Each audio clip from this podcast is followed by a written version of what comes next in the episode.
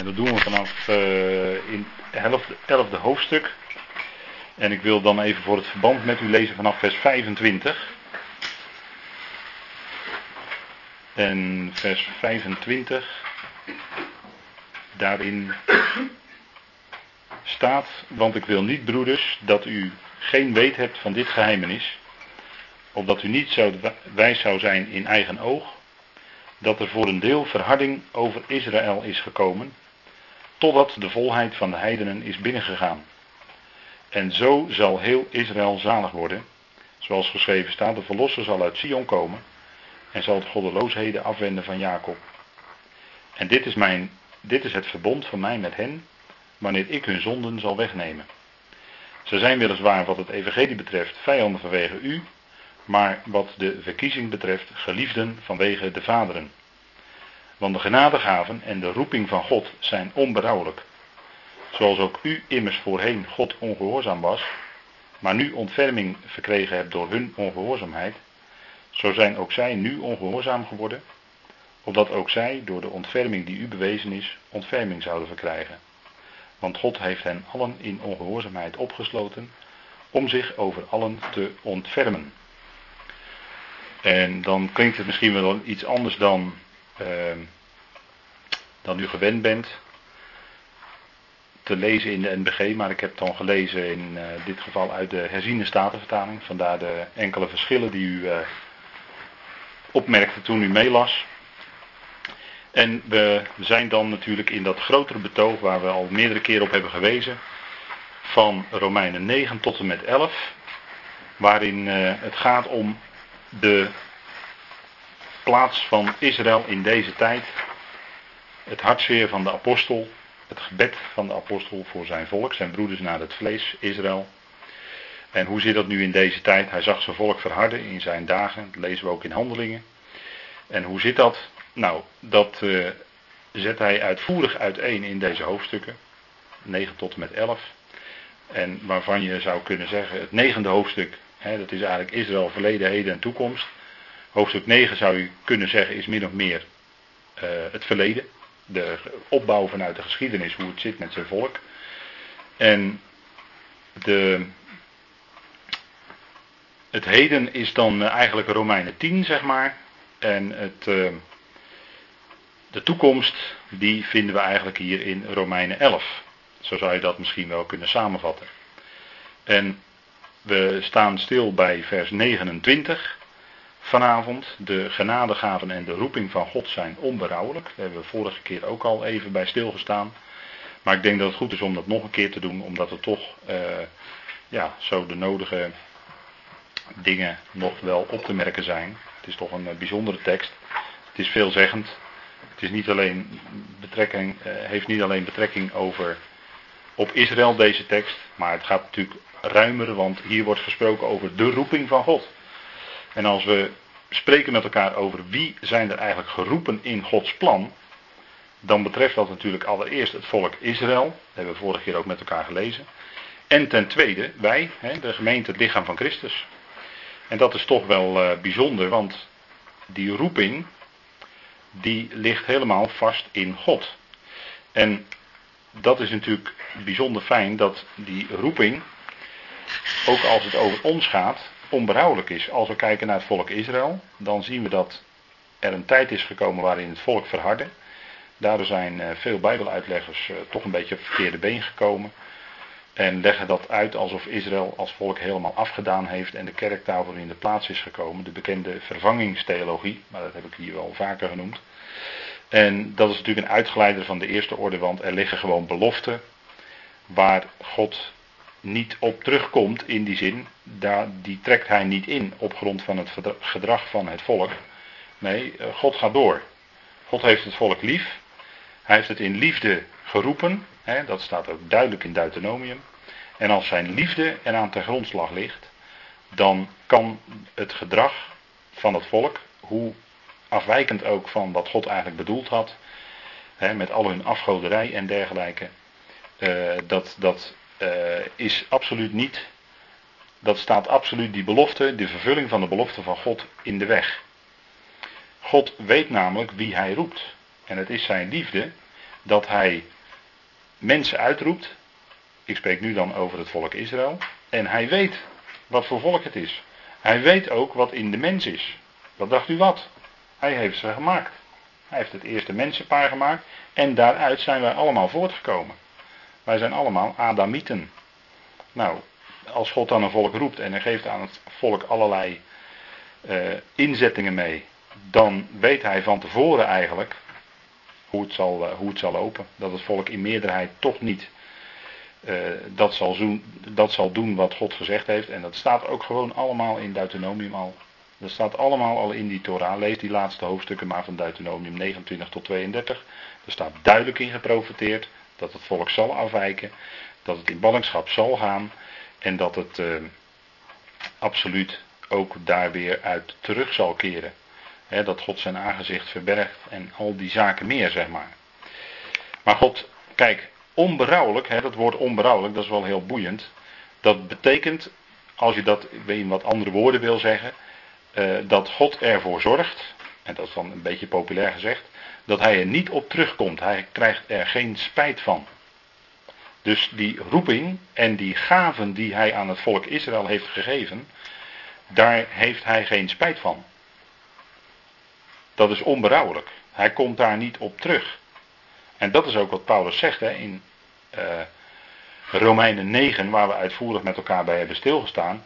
Zij hebben ontvangen de wetgeving, de verbonden, de belofte en noem alles maar op. Nou, dus die roeping van God is onberouwelijk. Die genadegave ook. En dat heeft hij aan het volk gegeven. Hij komt er niet op terug, hij krijgt er geen spijt van. En dat lijkt misschien in tegenspraak met andere dingen die er staan, maar daar komen we nog op. En waar komt hij dan niet op terug? Nou, dat hebben we net genoemd, hè? dat staat er op de volgende dia. De roeping is de genadegaven. Dat is wat in eh, Romeinen 11 staat, genadegaven. Dat wil zeggen, dat is het effect van de genade. Dus God schenkt, schonk aan dat volk een genade en hij gaf het bepaalde gaven. Eh, dus de uitwerking van de genade die God aan het volk betoonde, zijn die gaven. Hun is allereerst het woord van God toevertrouwd. Dat is als allerbelangrijkste. Maar dat hebben we ook met elkaar gezien in Romeinen 3. In Romeinen 3 staat heel duidelijk: wat is het voordeel van de Jood en wat is het nut van de besnijdenis? Nou, allereerst dat hun de woorden van God zijn toevertrouwd, zegt Paulus. En in Romeinen 9 worden dan die wetgeving, de verbonden, het zoonschap en de eredienst en de belofte en al die zaken die worden daar opgenoemd. En dat, dat hoort dus bij die genadegaven. Dus dat uh, wil zeggen dat, uh, dat God dat in genade aan het volk geschonken heeft. En dan kan het best zijn dat zij werden uit Egypte geroepen en uh, er kwam een hele generatie kwam om in de woestijn vanwege hun ongeloof. Dat is ook wel duidelijk wat de geschiedenis natuurlijk uh, uitwijst. Neem niet weg dat God toch doorgaat met het volk. Ze trekken toch het beloofde land binnen. Ondanks al hun gemurmureren en hun gezever en noem alles maar op in de woestijn. Toch gaat God uiteindelijk met Jozua en dat hele volk dat land binnen. En krijgen ze toch dat beloofde land. Want dat land was aan hen beloofd. Dat is ook een stuk genade. En daar, dat, is dus, dat is dus een illustratie, en wat ik nu vertel is een illustratie van het feit dat het onbrouwelijk is. Die hele generatie die murmureerde in de woestijn en noem maar op. De roeping van God, ze werden door God geroepen. Hè, bij de Sinaï werd het uh, verbond gesloten, het oude verbond. God gaf hun woorden mee en waarvan ze plechtig beloofden dat ze die zouden volbrengen. En al die beloften en, en al, al die woorden die werden gelegd in feite, hè, al die ge, ge en verboden, werden gelegd op het vlees, blijkt achteraf. Maar dat duidt Paulus aan, hè? werd gelegd op het vlees. En bleek in de praktijk dat het vlees inderdaad niet in staat was om die Torah van God te volbrengen. Dat is, uh, het kon niet volbracht worden door de zwakheid van het vlees. Nou, misschien is dat goed om even met elkaar te lezen. Dat Exodus 19. Waarin uh, God dan eigenlijk dat verbond sluit met het volk. En dat was eigenlijk, zoals we in in het verleden ook hebben gezien, een huwelijksverbond. Het oude verbond is in feite een uh, huwelijk. Zo wordt er op vele plaatsen over gesproken. En net zoals het bij een gewone huwelijkssluiting vandaag aan de dag nog steeds gaat, er worden allerlei dingen uitgesproken. En er wordt gevraagd aan beide van, beloof je dat je dat zult doen? En dan antwoorden beide ja. Meestal is het ja. Ik heb er heel zelden nog wel eens een keer gehoord dat het wel eens een keer voorgekomen is dat er nee gezegd werd. Maar over het algemeen is het toch gewoon ja. En dat is uh, wat Israël ook zei tegen God. En dan staat er in Exodus 19, vers 5. Nu dan, als u nauwgezet mijn stem gehoorzaamt en mijn verbond in acht neemt, dan zult u uit alle volken mijn persoonlijk eigendom zijn. Want heel de aarde is van mij. U dan, u zult voor mij een koninkrijk van priesters en een heilig volk zijn. Dit zijn de woorden die u tot de Israëlieten moet spreken. Dus als we ons afvragen, welk volk is er een koninkrijk van priesters? Hè? Welk volk bestaat uit koningen en priesters? Dan is dat heel duidelijk het volk Israël. Daar kan geen twijfel over bestaan. En dat is iets wat uh, toch voor ons uh, heel duidelijk zou kunnen zijn. En dan uh, zegt dat volk, ook bij deze verbondsluiting, dan zegt dat volk tegen de Heere God, dat zullen wij doen.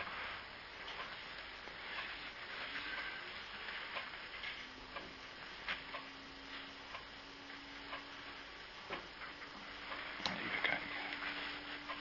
Ik zoek heel even specifiek dat vers. Ja, vers, uh, vers 8. Toen waren die woorden van God aan het volk overgebracht. Exodus 19, vers 8. Toen antwoordde heel het volk gezamenlijk en zei: Alles wat de Heer gesproken heeft, zullen wij doen. En Mozes bracht de woorden van het volk weer over aan de Heer. Dus daar beloofde het volk heel plechtig dat zij die woorden zouden volbrengen. zij zouden die woorden die God aan hen meedeelde, zouden zij ook doen. Nou, dan weten we hoe het in de geschiedenis gegaan is. En dat het dus een, uh, ja, toch min of meer een treurige geschiedenis is geworden. Dan gaan we even door naar uh, Numeri. Wil ik daar ook even met u een enkele tekst uitlezen. Numeri 23. Want dat volk met hun gedrag. Uh, er staat ook wel aangegeven dat het volk de heren op de proef stelde. En door hun gedragingen.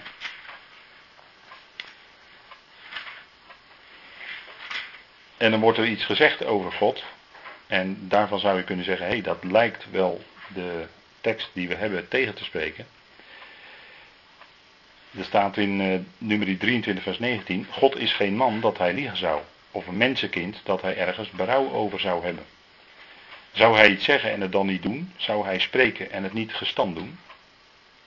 Dus dat gaat over dat onberouwelijke karakter. Hier wordt gezegd dat God geen man is dat hij liegen zou, of een mensenkind dat hij berouw over iets zou hebben. En dat is ook wat Paulus zegt in Romeinen 11. Dat die genadegaven en die roeping van God onberouwelijk zijn. God gaat met zijn volk door, ondanks hun gedrag. Goed, en als we dan uh, kijken waar dat volk voor uh, bedoeld was. Zij waren bedoeld om zegen te brengen aan de andere volkeren. Ze waren bedoeld om de woorden van God door te geven aan de andere volkeren. Dat was ook hun taak. Hè? Dat is ook enigszins een priesterlijke taak. Nou, we kunnen daar iets over vinden in Psalm 9. Psalm 9.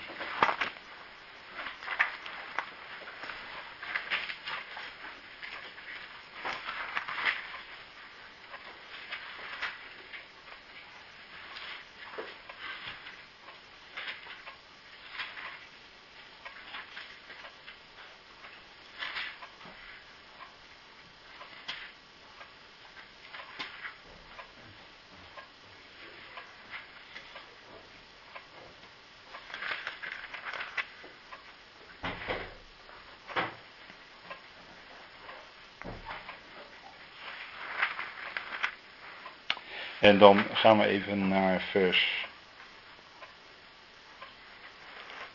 15. Dan zal ik al uw loffelijke daden vertellen in de poorten van de dochter van Sion. En mij verheugen in uw heil. En dat Sion heeft dan te maken met die verkondiging. Want als we even kijken naar vers 12, dan springen we even terug, vers 12. Zingt psalmen voor de Heere die te Sion woont. Verkondig onder de volken zijn daden. Dus daar zien we een stukje van die roeping van Israël. Zij waren geroepen om onder die volkeren de daden van God te verkondigen. Denk aan de uittocht uit Egypte, de machtige daden die de Heer hen daar gedaan had. Nou, dat moesten zij onder de volkeren gaan bekendmaken. En zo zijn er nog wel meer van dit soort plaatsen terug te vinden in de schrift. Nou, zij waren dus bedoeld als zegen voor de volkeren. En daarmee gingen zij eigenlijk, eh, toen zij eenmaal in het land gekomen waren, niet aan de slag. Zij hielden eigenlijk dat heil, die redding en al die heerlijke woorden hielden zij voor zichzelf. Ze zijn er eigenlijk nauwelijks aan toegekomen om dat onder de volkeren te vertellen.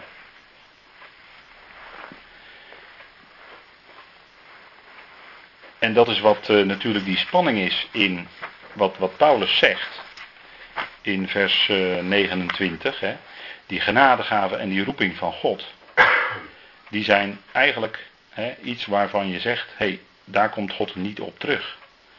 Hè, God heeft het zelf aan hen beloofd en hij zal het ook zelf aan hen vervullen. En over dat berouw, eh, er staat dan wel een hele moeilijke tekst in de Bijbel over berouw. Dan lijkt het tegen te spreken wat hier staat. Nou, daar zullen we nog met elkaar even op terugkomen. Klein moment.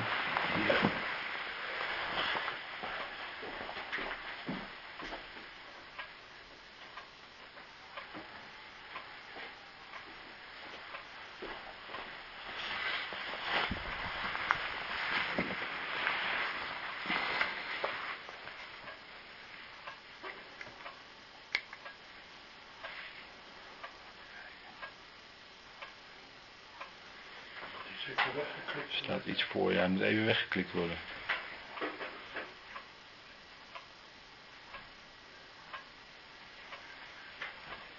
Ja. Nou, we hebben even gekeken hè, naar nummer 23. En u kunt uh, ook terugvinden Psalm 110 en Zacharia. Waarin ook datzelfde staat van dat Israël bedoeld is om dat heil van God te prediken.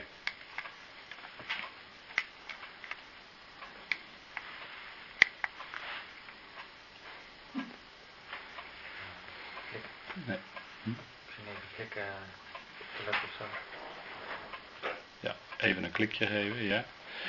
Goed, nou dan is voor ons de vraag van, kan die roeping van God eigenlijk ongedaan gemaakt worden? want de staat, Paulus zegt heel duidelijk, onberouwelijk is die roeping van God. Maar als we nu kijken naar Israël, dan zien we eigenlijk dat het volk voortdurend afgoderij pleegde. Ze werden daarvoor ook in ballingschap weggevoerd.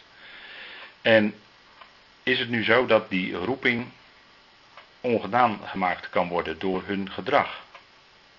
Paulus zegt eigenlijk, geeft daar in feite al het antwoord op. Hè? Eigenlijk kan dat niet, hè? Het is onbrouwelijk. Maar als we kijken naar later, dan zien we dat het volk Israël toch voor een deel terugkeert in, de, in het land. En dan zien we een, proces, een ander proces naar voren komen. En Gerrit, misschien even.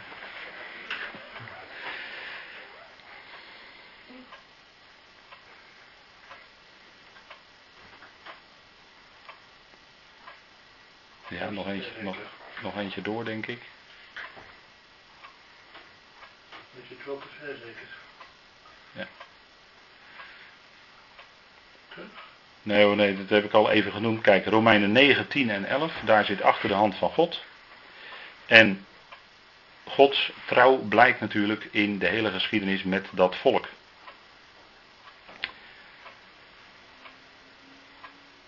En dat volk is in de hand van God natuurlijk als een klei, een pot klei.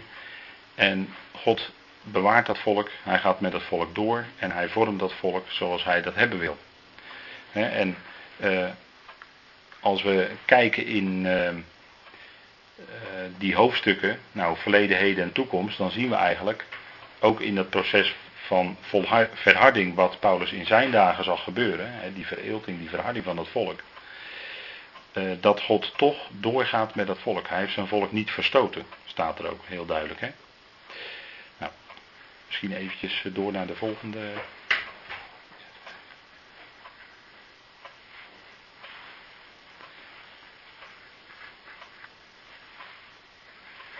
Ja, dat is een tekst uit uh, Samuel. En daarin, hè, als het gaat om koning Saul, dan zien we eigenlijk door het gedrag van die koning dat, uh, dat er toch iets gezegd wordt. Iets bijzonders. En dan zegt de Heer tegen Samuel, hè, toen kwam het woord van de Heer tot Samuel. Ik heb er berouw over dat ik Saul tot koning aangesteld heb, omdat hij zich van achter mij afgekeerd heeft en mijn woorden niet uitgevoerd heeft. Samuel was hierdoor diep geschokt en hij riep de hele nacht tot de Heer. En dan vers 35. Samuel zag Saul niet meer tot de dag van zijn dood toe, maar Samuel rouwde over Saul. En de Heer had er berouw over dat hij Saul tot koning over Israël aangesteld had. Dus dat lijkt tegen te spreken wat in Romeinen 11 staat, de tekst die we nu bij de kop hebben. Hè? Dat onberouwelijk, hè, dat de genadegave en de roeping van God onberouwelijk zijn. Ehm, en dat, dat je dan in Samuel eigenlijk het tegenovergestelde leest daar staat ook het woord berouw.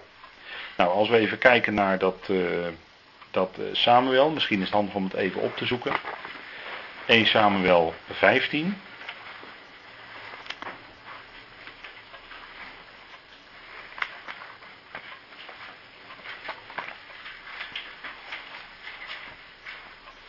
Samuel 15.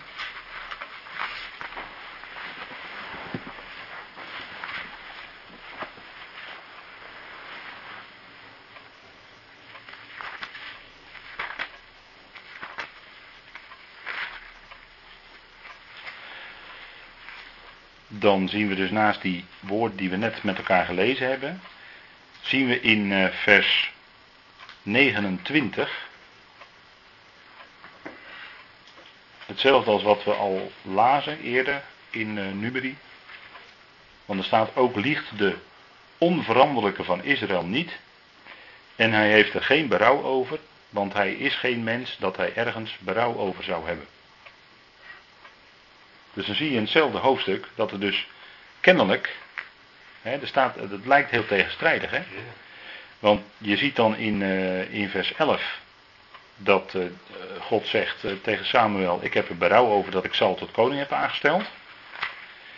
In vers 35 zie je dat, dat er staat: De Heer had er berouw over dat hij Saul tot koning over Israël aangesteld had. Dat is hetzelfde woord berouw, hè? dat is in het Hebreeuws het woord nacham. Nacham.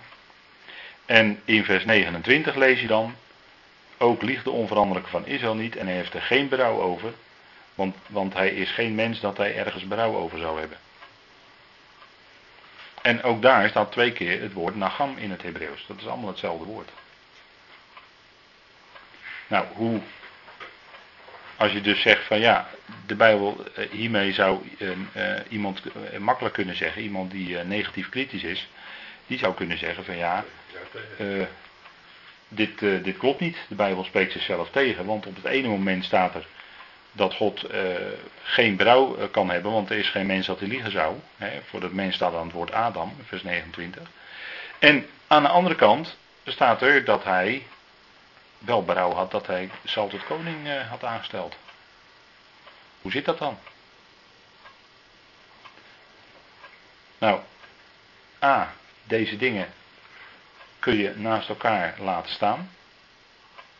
En God, hè, er wordt dan, als, hij, als er dan wordt gezegd dat hij er berouw over had, of dat, uh, hè, uh, dat hij Saul tot koning had aangesteld, dan wordt er eigenlijk gesproken in een stijlfiguur, alsof God een mens is.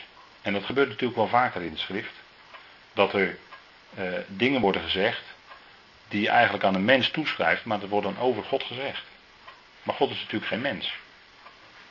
en daar waar het gaat om zijn liefde en zijn genadegave en uh, dat wat hij in belofte aan mensen geeft, daar heeft hij nooit berouw over. Daar komt hij niet op terug. Dat blijft staan.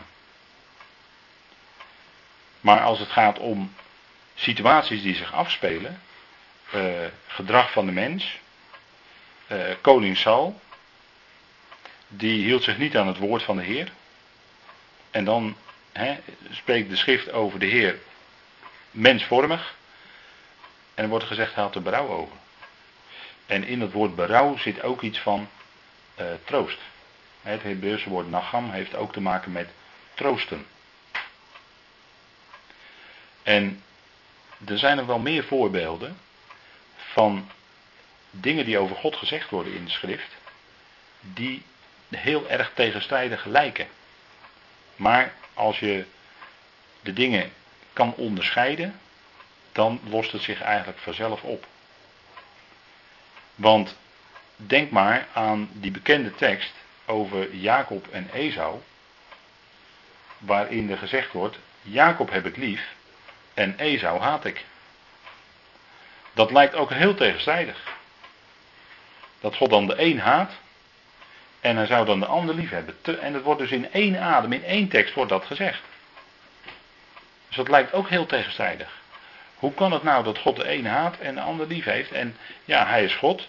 Eh, als het gaat over Jacob en Esau wordt het al gezegd voordat zij geboren waren.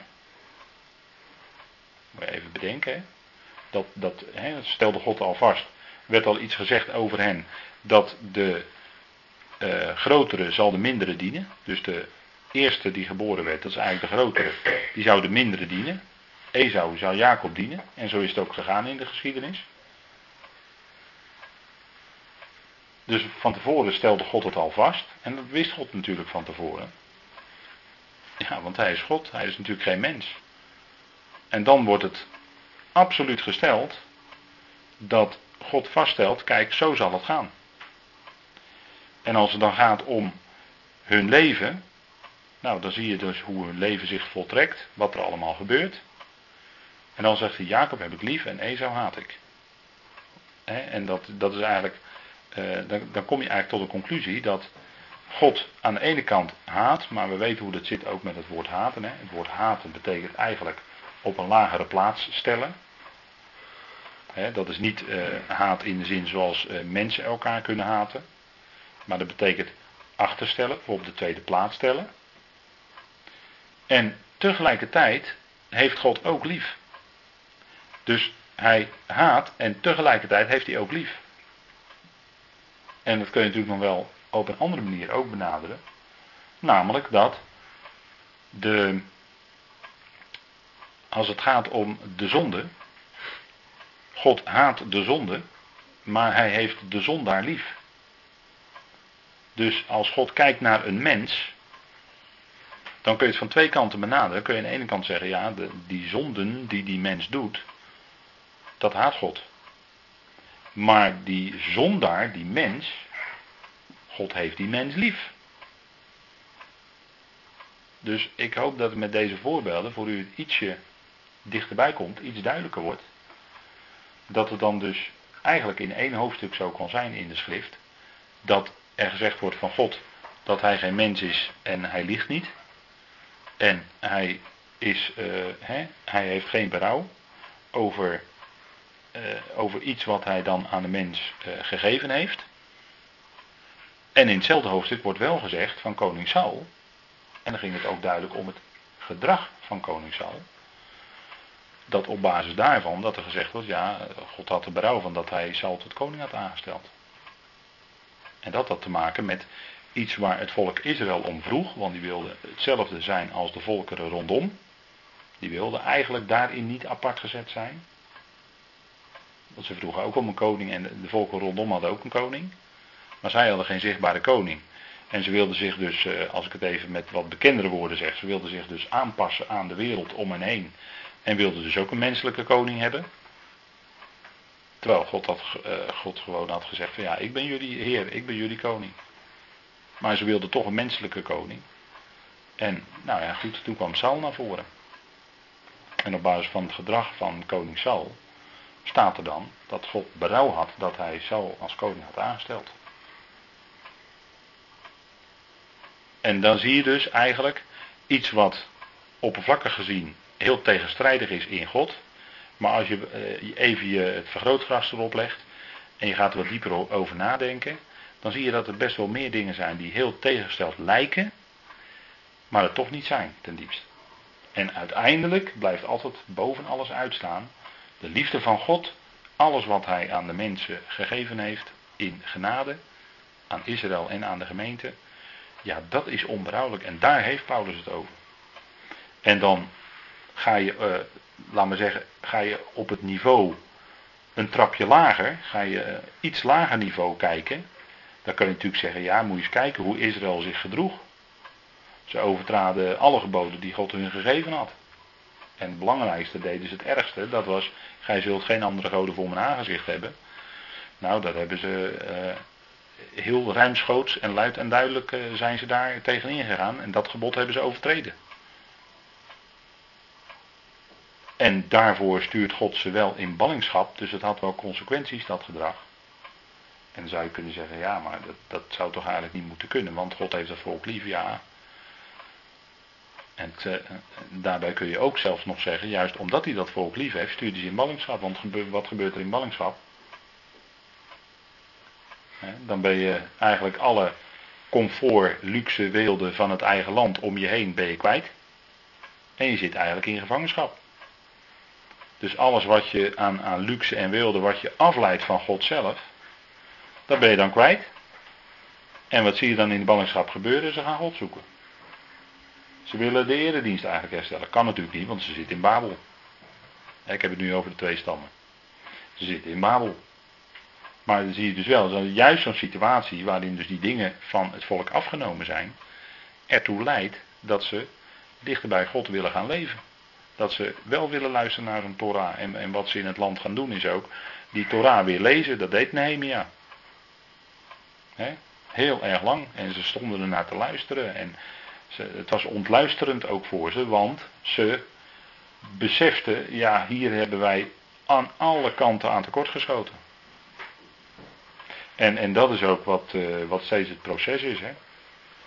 Dus daarin zie je dat, dat, dat ogenschijnlijk tegenstrijdige, bij nader inzien ligt dat toch wat anders. Maar je moet er, daar moet je ook dan wel wat over nadenken. Daar moet je wat spitwerk voor verrichten in de schrift. Om erachter te komen van hé, hoe zit dat nou? En dan zie je dat alles toch perfect met elkaar in harmonie is. Kijk, en wat, wat mensen dan ook niet kunnen begrijpen vaak, is dat, dat voor, voor, de, voor, voor ja, toch wel heel erg veel mensen het enorme tegenstrijdige van hoe kan het nu dat een goede God zoveel kwaad en zoveel lijden in deze wereld toestaat. Hoe kan dat nu? En ik zeg nu even toestaan, maar eigenlijk ligt het nog wat anders. Hè? Maar veel mensen kunnen dat niet met elkaar rijmen. Een God waarvan gezegd wordt door, het, door de christenen dat hij liefde is, en kijk eens om je heen in de wereld, er is verschrikkelijk veel lijden, er is verschrikkelijk veel kwaad en het lijkt alleen maar erger te worden. En het lijkt ook wel niet op te lossen. Nou, en dat wordt dan natuurlijk uitgespeeld. Ja, en zo raken mensen, eh, hè, raken mensen vaak hun wortels kwijt en gaan ze de kerk uit en uh, willen ze nooit meer met de kerk te maken hebben en willen ze ook niks meer met geloof te maken hebben. Want ze kunnen die tegenstrijdigheid, die er kennelijk is in God, in hun ogen, kunnen ze niet met elkaar rijmen. Maar het, wat, wat we natuurlijk uit de schrift hebben geleerd is dat dat kwade er toch moet zijn, want God is bij machten uit dat kwade het goede voor te brengen. En dat kun je altijd, hè, dit soort dingen kun je altijd het beste toetsen aan het kruis. Want het grootste kwaad wat gebeurde was dat een mens die zonder zonde had geleefd, de zoon van God hier op aarde, had zonder zonde geleefd. En die werd door de handen van, van heidenen aan een kruis genageld. En, en zeker door toedoen ook van zijn eigen volksgenoten. aan het kruis genageld. En, en stierf de dood van een misdadiger, alsof hij de grootste misdadiger was. Terwijl hij niks had misdaan in zijn leven. Nou, dat is een, dat is een enorme vorm van kwaad. Maar wij, als gelovigen, hebben al ontzettend veel goeds daaruit mogen ontvangen. Uit die kruisiging van de Heer Jezus Christus. Die daar stierf een smadelijke dood. En daarmee heeft hij wel de zonde van de wereld gedragen. Zie het lam van God dat de zonde der wereld wegdraagt. Dat betekent dat wij daarom nu in genade kunnen leven. En dat God ons genade schenkt op basis van het kruis. En dat is nog een hele andere situatie dan, dan Israël. Want dat was, hè, die hele geschiedenis was voor het kruis. Maar wij leven daarna en zijn gerechtvaardigd. En dus uit dat enorme kwaad, uit dat hele, hè, puur menselijk bekeken, hele slechte gebeuren wat op Golgotha plaatsvond. Iemand die nooit kwaad had gedaan, werd gedood als was hij een misdadiger. Maar kijk eens wat voor een geweldig heil, wat voor een geweldige zegen daaruit voortkomt. En niet alleen voor ons, wij zijn de eerste die dat, die, die dat iets van beseffen, maar uiteindelijk zelfs voor die hele mensheid.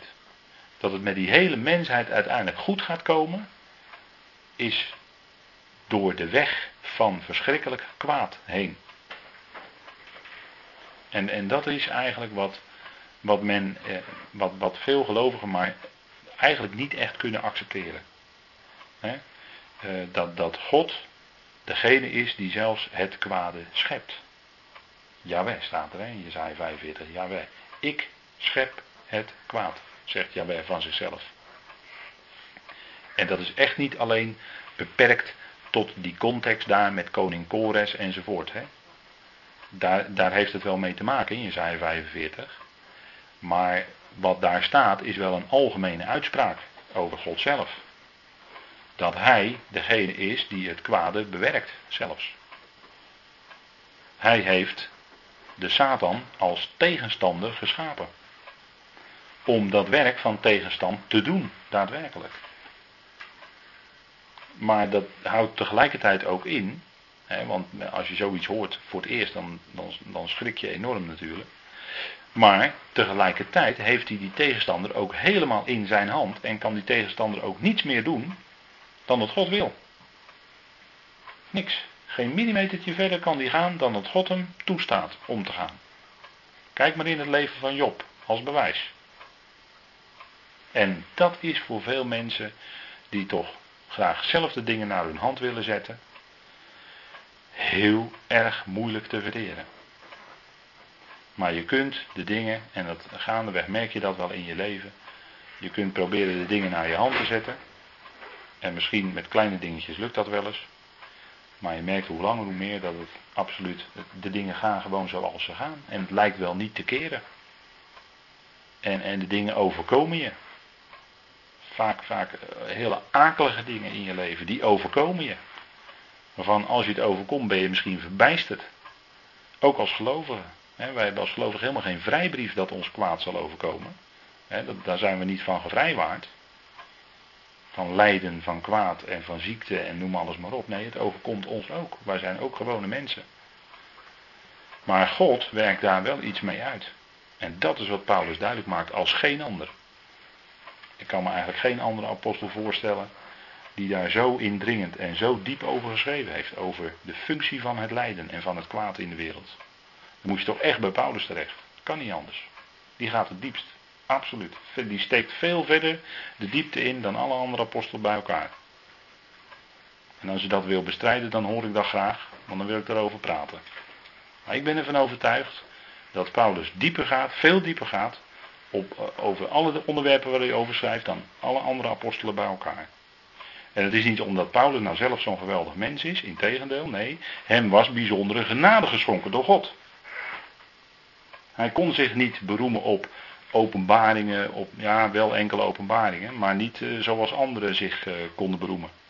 Dat ze visioenen hadden gezien en dat ze dromen hadden gedroomd. En, nou goed, Paulus had ook openbaringen gekregen en er openbaarde zich ook een, eh, een engel van de Satan, een boodschapper van de Satan, die hem met vuisten sloeg. Dat openbaarde zich ook in Paulus' leven. En, en Paulus was ook een gewoon mens en hij bad of de Heer dat van hem weg wilde nemen. De Heer deed het niet. Hij liet het in zijn leven zitten.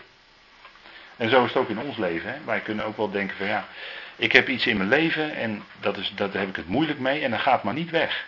De Heer neemt dat maar niet van mij af.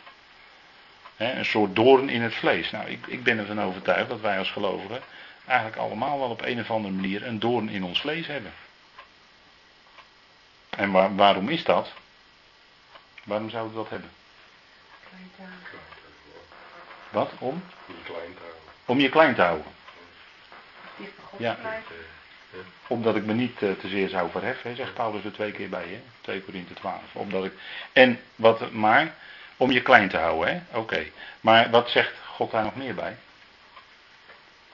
Want dat is natuurlijk, hè, het is, niet, het is inderdaad om ons klein te houden, nederig te houden. Want ja, wij zouden misschien wel uh, ons, ons meer kunnen gaan voelen dan andere mensen, omdat we toch bijzonder, hele bijzondere dingen mogen weten. Hoogmoed? Een stukje hoogmoed, hè, om dat uh, af te breken of te voorkomen, kan. Maar wat, wat staat er dan bij? Wat, wat, wat geeft God dan om, aan ons ook tegelijkertijd? Over een ander? Nou, Paulus' gebed werd niet verhoord, hè? Paulus' gebed werd niet verhoord. Eigenlijk, want hij bad dat God hem van hem weg zou nemen, maar dat deed God niet. Maar wat zei God daarbij? Hij geeft de kracht, hè? Mijn genade is je genoeg. Mijn genade is je genoeg. Dus God gaf, met die doorn in het vlees, gaf God ook de genade om draagkracht te hebben in die hele situatie, in die, met die hele omstandigheid. Wat het dan ook maar was bij Paulus, is eigenlijk helemaal niet zo belangrijk. Hè? Want daar is natuurlijk ook veel over afgefilosofeerd. Dat hij uh, slechte ogen zou hebben, of dat hij, een of dat hij misschien wel last van zijn rug zou hebben, of van zijn hand, of weet ik wat allemaal. Er is heel wat over afgefilosofeerd, maar het is eigenlijk helemaal niet belangrijk. Wat veel belangrijker is, is dat, dat hij erbij zegt van, opdat ik me niet al te zeer zou verheffen, tegen hoogmoed. En, aan de andere kant, mijn genade is hier genoeg. En dat is toch een geweldige een geweldige uitspraak, hè? Nou goed, zullen we dat stukje dan toch maar heel even met elkaar lezen? 2 Korinthe 12.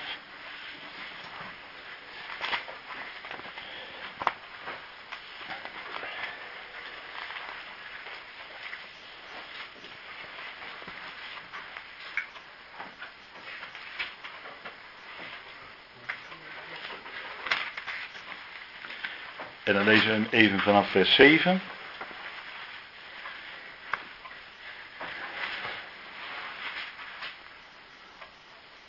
En opdat ik mij door het alles overtreffende karakter van de openbaringen niet zou verheffen, is mij een doorn in het vlees gegeven, een engel van de Satan, een boodschapper van de Satan, om mij met vuisten te slaan, opdat ik mij niet zou verheffen. Hierover heb ik de Heer driemaal gesmeekt dat hij van mij weg zou gaan. Maar hij heeft tegen mij gezegd, mijn genade is voor u genoeg, want mijn kracht wordt in zwakheid volbracht. Daarom zal ik veel liever roemen in mijn zwakheden, opdat de kracht van Christus in mij komt wonen. En daarom heb ik een behagen in zwakheden, in smadelijke behandelingen, in noden, in vervolgingen, in benauwdheden om Christus wil. Want wanneer ik zwak ben, dan ben ik machtig. Nou, dat is toch een uh, geweldig getuigenis van de apostel. Dat, uh, dat hij dat zo ging zien, dat hij dat zo ging leren zien dat die kracht van God niet bleek in uh, allerlei spierballen of spierballentaal, maar dat die kracht van God bleek juist in de zwakheid. En dat is ook vaak, denk ik, waarom God ons in een situatie brengt waarin wij heel diep van overtuigd zijn dat wij zelf zwak zijn. En in die situatie geeft God juist die genade, geeft God juist die kracht die nodig is. Nou, dat is. Uh, denk ik toch bijzonder, zoals uh, Paulus dat in zijn leven zag uitgewerkt. En het geweldige is dat Paulus dat ook niet zag als iets van, uh, hè, zoals heidens denken. Want heidens denken is, als je een fout hebt gemaakt, dat je dan daardoor, dat je dan daarvoor door God onmiddellijk gestraft wordt. Dat is heidens denken. Van uh, je, je valt vandaag uh, en je bezeert je knie of zo. En dat je dan gelijk gaat denken van ja, zou ik soms iets eh, verkeerd tegen iemand gezegd hebben? Of zou ik gisteren wat verkeerd hebben gedaan? Of eh, zo op die manier. Maar dat is gewoon heidens denken. Dat is eh, direct uh, op de zon en sommige mensen die gaan het dan afkloppen en zo, weet je wel, gaan ze onder tafel zitten kloppen en al dat soort dingen. Nou, dat is allemaal bijgeloof en, en dat soort zaken. Maar wat, uh, wat voor Paulus gewoon vaststond was, hij kwam in al die benauwenissen, zwakheden, lijden, noem maar op, doorn in het vlees, bodem van de tegenstander. En God zei tegen mijn genade is je genoeg. En dat maakte God onduidelijk. En dan zien we weer een kant van de genade.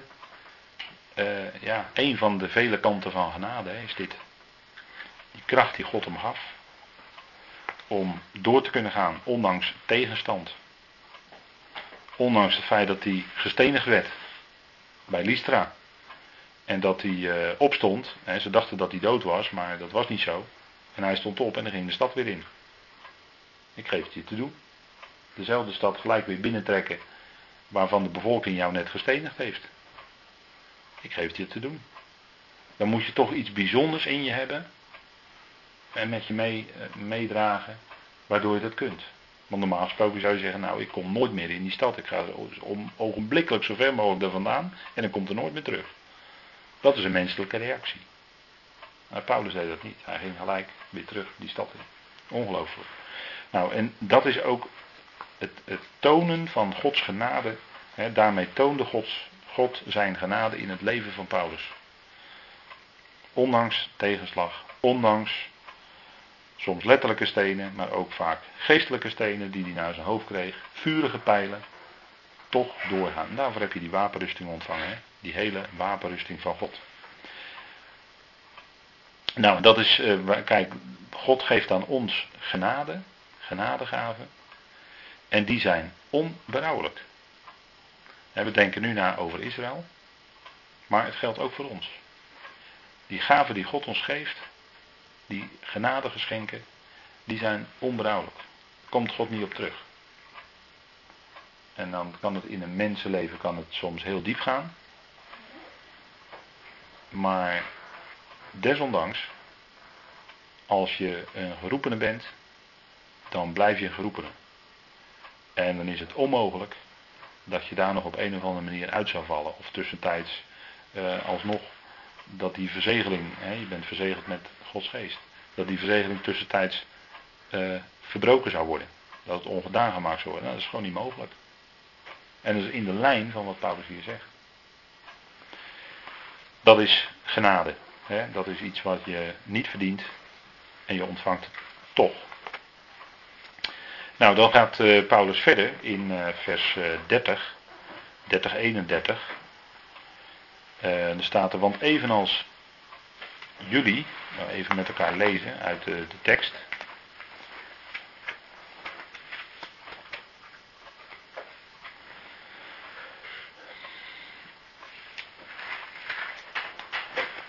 Want evenals jullie,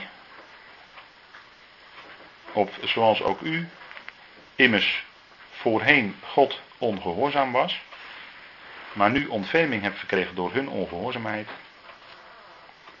zo zijn ook zij nu ongehoorzaam geworden, omdat ook zij, door de ontferming die bewezen is, ontferming zouden krijgen. Nou, een beetje een, eh, als je hem snel leest, is het een, denk je van, wat heb ik nou eigenlijk gelezen? Waar gaat dit over? Maar het is toch wel, denk ik, als je even goed de zin leest en tot je door laat dringen, dan denk ik dat je er wel uit kan komen. Um, in vers 30, hè, zoals ook u immers voorheen God ongehoorzaam was. Nou, wie is dan die u? Of in je NBG-vertaling gij? Wie is dat dan? Of wie zijn dat dan? Dat staat er eigenlijk in meervoud.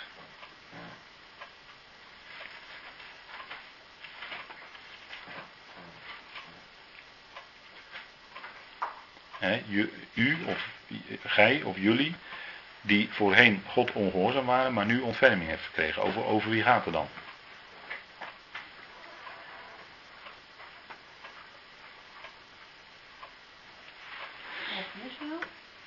Over? Over Israël? Over Israël, goed. Wie? Wie is een andere mening toegedaan?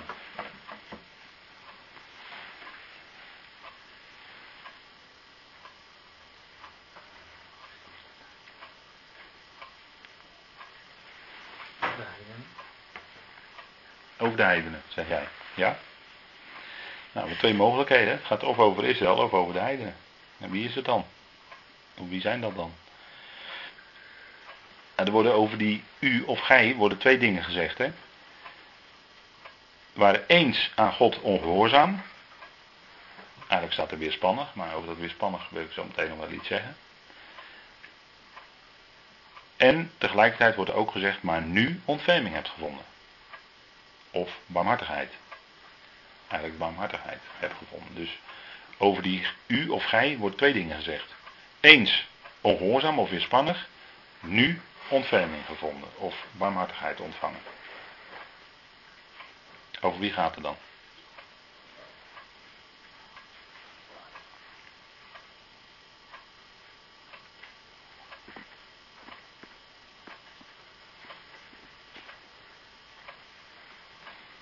Wie waren er voorheen?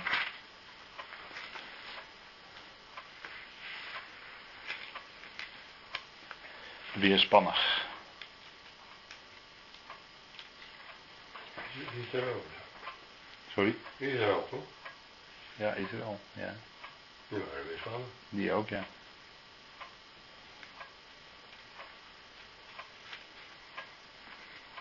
Maar hoe komen we hier nou uit? Dat is een beetje een, een eh, dilemma. Israël of de heidenen? Over wie gaat het hier? Ik denk toch over de volken. Over de volkeren. Over de heidenen. Ja.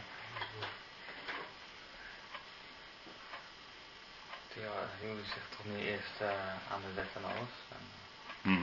toen het nog moest, zeg maar. Ja. En dus die waren eerst, eh en sowieso niet ongehoorzaam natuurlijk, of juist wel ongehoorzaam. Ja. Maar door het kruis hebben ze ook eh barmhartigheid ontvangen. Ja. Ja. Ja, dus de heidenen die hadden geen wet. En die waren ook, eh, die wilden ook niet. eh, die zochten ook geen toenadering tot Israël. Kun je zeggen.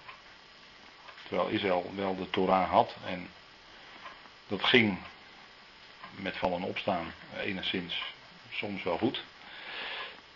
En de heidenen die wilden eigenlijk niet echt toenadering zoeken tot de God van Israël. Maar je kunt het ook uit het eh, verband opmaken, denk ik. Ik denk ook dat het hier gaat om de heidenen, die eerst hier genoemd worden. Omdat eh, er wordt vanaf vers 27 gezegd over Jacob, Israël. En dit is het verbond van mij met hen, wanneer ik hun zonde zal wegnemen. Ze zijn weliswaar wat het evangelie betreft vijanden vanwege u. U is dan de heidenen, hè, dat kan niet anders. Maar wat de verkiezing betreft, geliefde vanwege de vaderen. Dus die u in vers 28, of, of gij, is dan de heidenen. En dan 29 is een, is een algemene opmerking, een eh, algemene zin. En dan vers 30, zoals ook u immers voorheen God ongehoorzaam was. Dus dan wandel je eigenlijk vanaf vers 28 door naar vers 30. En dan kan het eigenlijk niet anders dan dat dat u of dat gij hetzelfde is als in vers 28. Hè? Die hun, dat is dan Israël. Ja, ja. En je kunt het ook nog daarmee zeggen van, eh, kijk, er worden natuurlijk twee dingen gezegd. Eens God ongehoorzaam of weerspannig, maar nu barmhartigheid verkregen. Nou, wie hebben er nu barmhartigheid verkregen? De heidenen. Als gevolg van de wisseling van de wacht, zeg maar. Hè, dat eh, evangelie is naar de heidenen gegaan door Paulus. Die kwam bij de heidevolkeren terecht. Het licht van het woord hebben we gezien bij de olijfboom. Hè? Het licht van het woord is bij de heidevolkeren terechtgekomen. En die werden als wilde lood op die edele olijf geënt. Israël. Hè? Israël is natuurlijk die edele olijf. Maar die volkeren, die werden als wilde olijf, hè, als wilde olijftak, op die edele geënt. Daar kwam, bij die volkeren, kwam dat woord van God terecht, dat licht van God. Maar wat natuurlijk de olijfolie symboliseert, hè, die olie, de Heilige Geest. Maar als de Heilige Geest gaat werken, wat doet hij dan? Licht uitdragen. Licht uitdragen. Want die geest wordt ook wel genoemd de geest van de waarheid. Hè? Als die geest in je gaat werken, maakt hij je die waarheid van het woord van God bekend. En waarheid is datgene wat licht brengt. Als je de waarheid leert kennen, het woord der waarheid, het evangelie van je redding, dan, en je leert dat kennen, dan gaat dat je van binnen verlichten. Dan ga je zien hoe de dingen werkelijk zitten, geestelijk. En dan raak je dus uit die duisternis, dan verdrijft dat die duisternis uit je hart en uit je leven. dat, is, dat is dan ook een werking van Gods geest. En dat doet God door zijn geest, door het woord. Zo geeft hij dat licht in ons, brengt hij dat licht in ons. Nou, dat die functie van lichtdragen, dus van het dragen van het woord van God, ging dus van Israël naar de heidenen. Die als wilde op de edele werden geënt. Nou, en die functie van lichtdrager. We leven nu in de tijd dat die lichtdragersfunctie weer weggenomen wordt bij de heidenen. De voorheen zogenaamde christelijke volken vervallen tot ongeloof. En dat is het wegnemen van, die, van het licht. En dat zal teruggaan naar het volk, waar het oorspronkelijk ook bij was. Dus die heidenen hebben in de dagen van Paulus en door Paulus die barmhartigheid ontvangen. Paulus had het zelf ook. Paulus was zelf eerst ook weerspannig, maar had ook barmhartigheid ontvangen. En zo gaat het steeds. Hè? Nou, dus die heidenen waren aan God weerspannig. En wat betekent dat woord weerspannig? Want dat is een woord wat je niet elke dag hoort, denk ik. Maar wat betekent dat woord? Weerspannigheid. Wat is weer? Onwillig, ja. Wie heeft nog een ander synoniem? Onwillig. Tegendraads. Tegendraads, ja. Onverleidbaar. Om. Ja, ja, zo zou je het ook kunnen zeggen, ja. Onverleidbaar, ja. Ja. Halstarrig, hè. Harde nek, wil de nek niet buigen. Uh, niet te overtuigen, dat zegt het Griekse woord eigenlijk. Niet overtuigbaar. Niet te overtuigen. Nou, dat, is, dat zijn allemaal synoniemen voor weerspannigheid. Hè? En dat waren die volkeren eens. Maar dat was onder Israël zelf ook. En wat is nu het ongelooflijke? Ze waren weerspannig, maar ze hebben barmhartigheid ontvangen. Saulus was weerspannig. En niet een beetje ook. En wat betoonde God hem? Genade. Barmhartigheid. En dat is, wat je, dat is eigenlijk wat, moet u zien hè, in de schrift, die begrippen staan, staan tegenover elkaar. Hè. Weerspannigheid. En dat geeft God dan de gelegenheid, om het zo maar te zeggen, om zijn barmhartigheid te tonen. Dus dan hebben we het weer, waar ik het net ook over had. Die weerspannigheid is natuurlijk een vorm van kwaad. Wat met zondigen te maken heeft. Maar die, dat kwade, dat, daaruit brengt God het goede voort. En wat gebeurt er dan? Dan betoont hij barmhartigheid. Dus dat die weerspannigheid, die weerspannigheid geeft God als het ware de gelegenheid om zijn barmhartigheid te kunnen tonen. En dan betoont hij zijn barmhartigheid. En wat gebeurt er dan? Dan wordt die weerspannigheid afgebroken, weggenomen, net hoe het zeggen wil. En dan komt daar gewilligheid voor in de plaats. Het wel willen luisteren. Het wel willen buigen. Willig zijn. Uh, gehoorzaam zijn.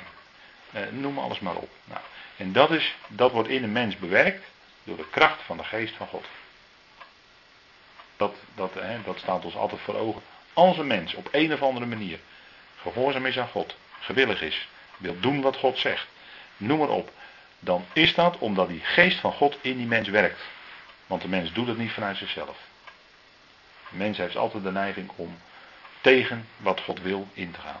Dat zit in de mens. In zijn natuurlijke toestand, om het zo maar te zeggen. Maar als die geest van God gaat werken, dan wordt die mens gewillig. En de mens kan het nooit en te nimmer op zijn eigen prestaties, op zijn eigen konto bijschrijven, als die heeft gedaan wat God zei. Nee, dat is altijd het gevolg van de werking van Gods geest in de mens. De werking, kracht van God. Nou, dat, eh, dat mag ons goed voor ogen staan. Hè? Goed, nou dan gaat de tekst nog verder. Maar misschien is het goed om te pauzeren of uh, nog even door te gaan en dan af te sluiten. We gaan nog heel even door. Als u het niet erg vindt, we zijn we helaas door omstandigheden wat later begonnen. Dus dan gaan we nog heel even door en dan uh, zal ik dadelijk uh, afsluiten. Goed, nou dan zijn we inmiddels bij vers 31. Of bij, sorry, bij vers 30 nog. Um, dus we hebben, de heidenen hebben barmhartigheid ontvangen, ontferming verkregen. Door hun ongehoorzaamheid.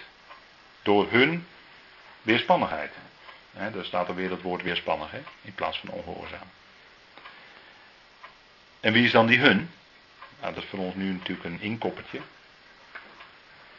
Hun. Dat, kan niet anders dan Israël zijn. Hè? In de dagen van Paulus bleek de verharding van Israël. Ze waren weerspannig. En dat staat ook in vers 28. Zij zijn weliswaar wat het evangelie betreft vijanden. Israël als volk, en met name de leiders, het erin, stond, en dat, werden de, dat zijn de leiders van het volk, dus het volk volgde ook daarin, voor, eh, voor het overgrote geheel. Dus zij waren wat het evangelie betreft vijanden. Paulus predikte de boodschap, Paulus predikte het evangelie en Israël bleek vijandig te zijn. Met andere woorden, weerspannig. Dus door hun weerspannigheid is dat heil naar de heidenen gegaan. Want die boodschap van het koninkrijk werd natuurlijk aan Israël gebracht. Zij accepteerden dat niet, ze aanvaarden dat niet, ze waren vijandig. En Paulus ging naar de heidenen. Dat was het proces wat je in handelingen ziet gebeuren. En er staat er in vers 31. Zo zijn ook zij nu ongehoorzaam geworden. Dus die vijandigheid van Israël tegen het evangelie. Ze zijn ongehoorzaam. Ze hoorden het wel. Maar ze gingen er niet op in. In Jezaja werd aan hen vervuld, hè, Jezaja 6. Het hart van het volk was vet. Met oren, ze hoorden maar toch het drong niet door. Ze zagen het wel, maar ze zagen het eigenlijk toch ook weer niet. Dat staat er eigenlijk. Nou, ze zijn weer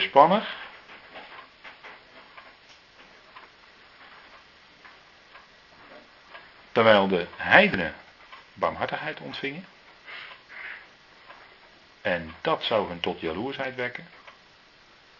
Er werd ook met, hè, hebben we afgelopen zondag ook gehoord, er werd ook met lippen van vreemde volkeren werd tot hen gesproken. Belachelijke lippen, staat er dan eigenlijk in Jezaja. Belachelijke lippen. Buitenlanders kwamen het evangelie, kwamen de boodschap van God brengen aan Israël. Nou, dat gebeurt in deze tijd. En dat is opdat zij tot jaloersheid gewekt zouden worden. Tot jaloezie gewekt zouden worden. En dan zegt Paulus in vers 31, opdat zij door de ontferming die u bewezen is, ontferming zouden verkrijgen. Dus uiteindelijk zal die barmhartigheid toch ook het deel zijn van Israël, want ze zijn weerspannig. En wat gebeurt er in de situatie van weerspannigheid uiteindelijk? Dan betoont God zijn barmhartigheid. Paulus was, of Saulus moet ik dan zeggen, was uh, eigenlijk daarin wel een beeld van Israël. Hij ging als een dolle tekeer tegen de gemeente van God. En daarin was hij gewoon een type van het hele volk Israël zelf. En dan misschien moet ik wel zeggen, met name de twee stammen, hè, met name Juda, de Judaïsten enzovoort. En Paulus was natuurlijk zelf een Judaïst tot en met.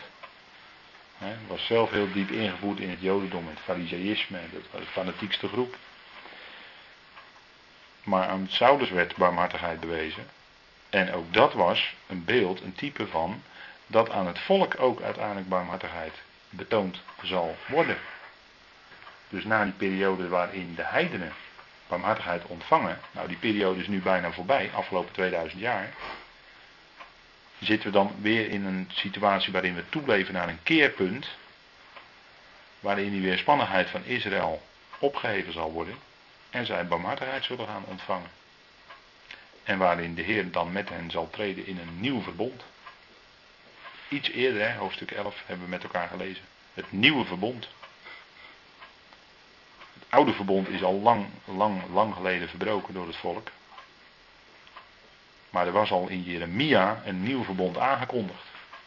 En dat zal, daarmee zal de Heer met hen komen als dat koninkrijk gaat aanbreken. Hier op aarde. Dan treedt hij met hen in dat nieuwe verbond. En dat doet hij met het huis van Israël en met het huis van Juda. dus met de tien stammen en met de twee stammen. En dan zal het ook weer worden één volk. Dus alleen met hen, het huis van Israël en met het huis van Juda, zal hij dat nieuwe verbond ingaan. En dat verbond, dan, uh, dat zal niet verbroken worden. Want dan legt hij zijn geest in hun hart. Dan legt hij zijn Torah in hun hart, in hun binnenste. Bij het oude verbond werd het aan de buitenkant op Israël gelegd, op het vlees. Bewees in de loop van de tijd, het vlees kan God niet behagen, kunnen er niet aan voldoen. Maar bij het nieuwe verbond geeft God zijn geest, zijn Torah, in hun hart. Dan hebben ze ook een vlezen hart en niet langer een stenen hart. En dan zullen ze wel wandelen in de wegen van God. En zullen ze wel doen wat hij wil. Maar dan is het ook door zijn geest. Dat zegt Zacharia toch? Niet door kracht, niet door geweld, maar door mijn geest zal het gebeuren. Kunnen dan toch niet anders? Dan kunnen ze ook niet anders, want God geeft het in hun binnenste. En dan zullen ze door God, door de werkingskracht van God, zullen ze kunnen wandelen, zullen ze leven. En dan zal het ook zijn leven uit de doden. Nou, dat is wat Paulus hier zegt dat ook zij barmhartigheid zouden verkrijgen. En dan ja, komt in vers 32, dat is toch een mooie afsluiting denk ik. Want God heeft hen allen, ja, God heeft allen, staat er. Letterlijk staat er, God heeft de allen in het Grieks. Er staat een bepaald lidwoord. God heeft de allen in weerspannigheid opgesloten om zich over de allen te ontfermen. Wie zijn dan die allen? Wie zijn dat?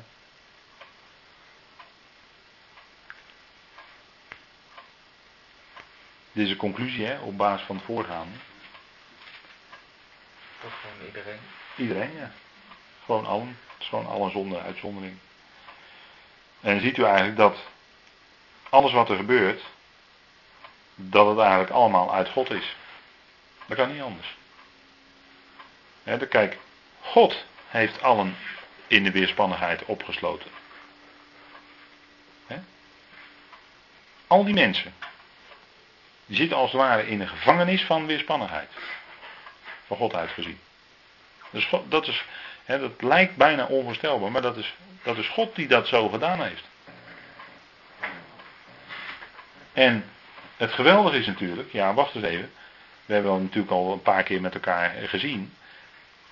Als dus die allen in weerspannigheid zijn opgesloten, dan kan het niet anders. En dat is voor God dus de gelegenheid dat hij ook zich over allen gaat ontfermen. Dat hij dus allen ook barmhartigheid gaat bewijzen. En dat doet hij natuurlijk in stappen. Maar het zal wel uiteindelijk een feit zijn. En dat is echt gewoon allen hoor. Dat betreft dus ieder mens die ooit geleefd heeft. Iedere nakomeling van Adam. Inclusief Adam zelf, zeg ik er dan gelijk bij. Iedere nakomeling, al die mensen, die zijn allemaal in weerspannigheid opgesloten. Maar vroeg of laat komen ze uit die gevangenis en zal God hen barmhartigheid bewijzen. Hoe? Nou, het, het, het is in feite al gebeurd. Op Golgotha is dat al gebeurd. Het is al beslist. En door de opstanding van Christus, dat hij werd levend gemaakt, ja, er, zal, er zullen momenten komen waar waar het blijkt, inderdaad, er is geen houden meer aan. Maar iedereen zal die barmhartigheid ontvangen. en zal levend gemaakt worden. Dat geldt dus ook voor allen, zonder uitzondering. Allen in de weerspannigheid. En in precies dezelfde zin staat, allen ontvangen Gods barmhartigheid. God zal barmhartig zijn over allen. En het is in en door zijn zoon al beslist. Nou, dat is denk ik uh, weer volop evangelie. Dat is goed nieuws, denk ik. Hè? Dat is genade. Dat is fantastisch eigenlijk. Dat is fantastisch. Dat is nou echt goed nieuws. En zo is God. Maar zijn wegen, ja, daar uh, hebben wij heel veel, soms heel veel vragen bij als mens. Maar daar komen we dan, hopen we dan de volgende keer, want daar sluit Paulus dit hoofdstuk mee af. Als, uh, als hoofdpunt eigenlijk van dat grote gedeelte waarin hij spreekt over Israël en de volkeren. He, spreekt hij over volkeren voortdurend. Nou, dat, uh, daar hopen we dan een volgende keer mee verder te gaan. Goed, ik wil het hierbij laten voor eh, de studie.